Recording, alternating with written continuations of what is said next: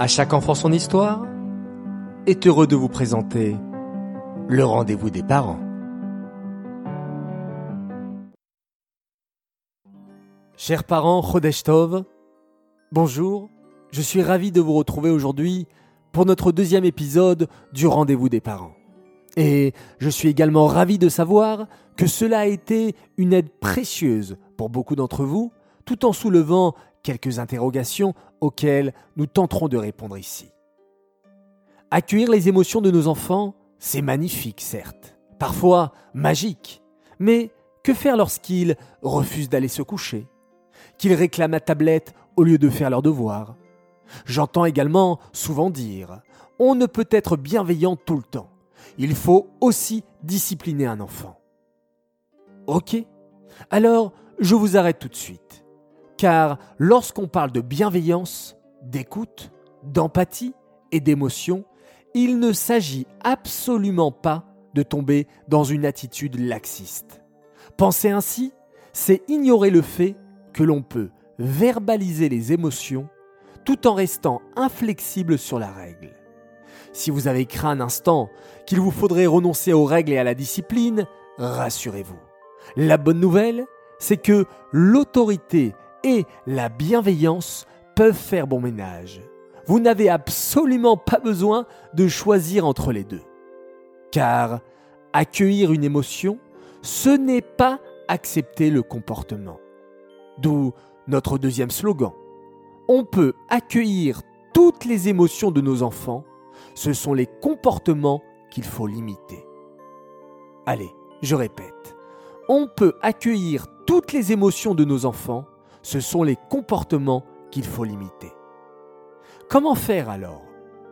Notre coach parental, Rivka Soudry, formatrice chez APECOM, que je remercie une fois de plus, nous propose ici une réaction en trois étapes avec un petit nom sympathique pour vous en souvenir.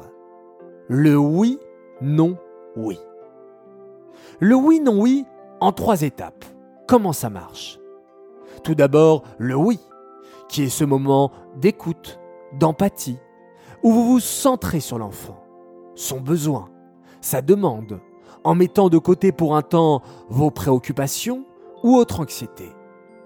Deuxième étape, le non, qui consiste à poser la règle, rappeler le comportement attendu, recadrer l'action, montrer un autre point de vue. Et enfin, troisième étape, le deuxième oui qui propose lui une alternative qui montre à l'enfant que son besoin est entendu tout en respectant le cadre existant. Voici un exemple. Votre enfant saute sur le canapé. Le oui serait de lui dire ⁇ Chérie, on dirait que ça t'amuse bien de sauter ⁇ Ou bien ⁇ Dis donc toi, je crois que tu aimes le trampoline ⁇ Deuxième étape, le non qui pourrait être Tu te souviens de la règle Il est interdit de sauter sur le canapé. Et enfin, la troisième étape, notre deuxième oui, qui pourrait donner Mais tu peux aller prendre ton ballon sauteur si tu le souhaites. Ou bien Si tu aimes tellement sauter, je t'amènerai au trampoline. Tu aimerais y aller? Reprenons à présent les cas précédemment cités et voyons comment utiliser l'autorité bienveillante dans ces situations. Au moment du coucher, l'enfant dit ⁇ Non, je ne veux pas dormir, je ne suis pas fatigué ⁇ Le parent commence par se connecter au ressenti de l'enfant. Oh, tu ne te sens pas fatigué alors que c'est déjà l'heure du coucher? Bah oui, je comprends. Tu préférerais poursuivre ton jeu. Puis, le parent replace le cadre. Je sais mon cœur, mais maintenant il est 20 heures et il est l'heure d'aller dormir. Enfin, on propose une alternative. Je te propose de prendre 5 petites minutes de jeu supplémentaire, puis on ira se coucher. Ou bien, souhaites-tu que je range le jeu pendant que tu montes au lit? Ou préfères-tu que je le laisse au sol pour que tu le retrouves demain matin?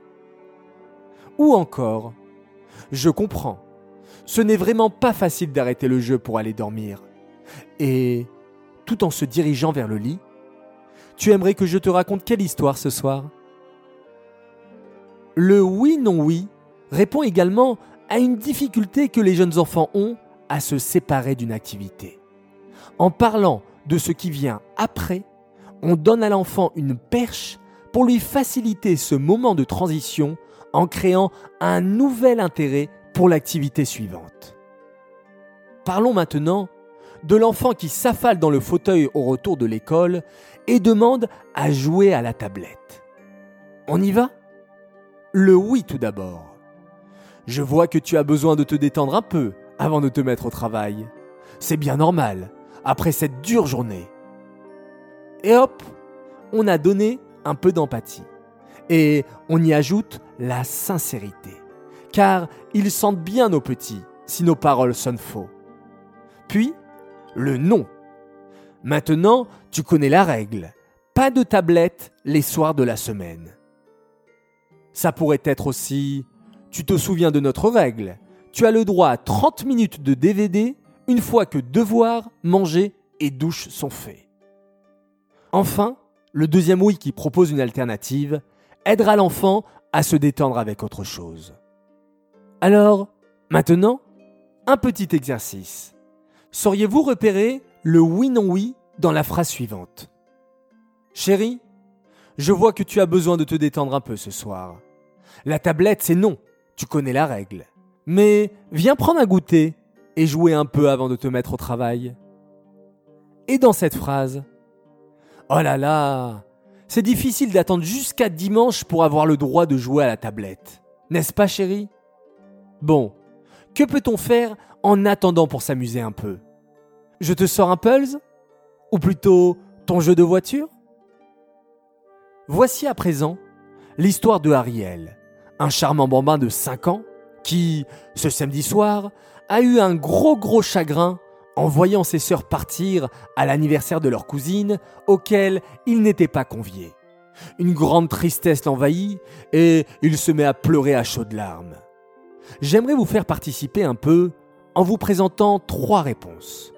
Je vous laisse décider quelle attitude sera appelée, selon vous, autorité bienveillante. À vous de jouer. Réaction A. Ne sois pas triste, Ariel. Tu vois bien que c'est une fête de filles. Ariel ne se calme pas et vous poursuivez en chuchotant. En plus, c'est nul, elles ne vont rien faire. Nous à la maison, ce sera encore mieux. On va faire des crêpes et je vais te donner des bonbons. Réaction B. Je n'aime pas ces pleurs. Arrête de faire le bébé. Rappelle-toi qu'il y a un mois, c'est toi qui étais à l'anniversaire de Dovbert. Et tes sœurs n'y étaient pas. Elles n'ont pas fait de scandale, elles.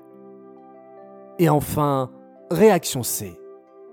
Oh, ça te rend vraiment triste de voir tes sœurs aller à l'anniversaire des cousines.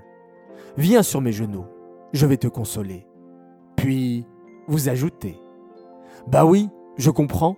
Tu aurais aimé toi aussi sortir à l'anniversaire. Une fois la frustration un peu apaisée, vous proposez de préparer ensemble le programme du soir à la maison. N'hésitez pas à envoyer vos réponses, vos interrogations ou vos réflexions. Avoir des règles claires permet à l'enfant de grandir en sécurité. Cela n'a pas besoin de passer par des cris et des menaces.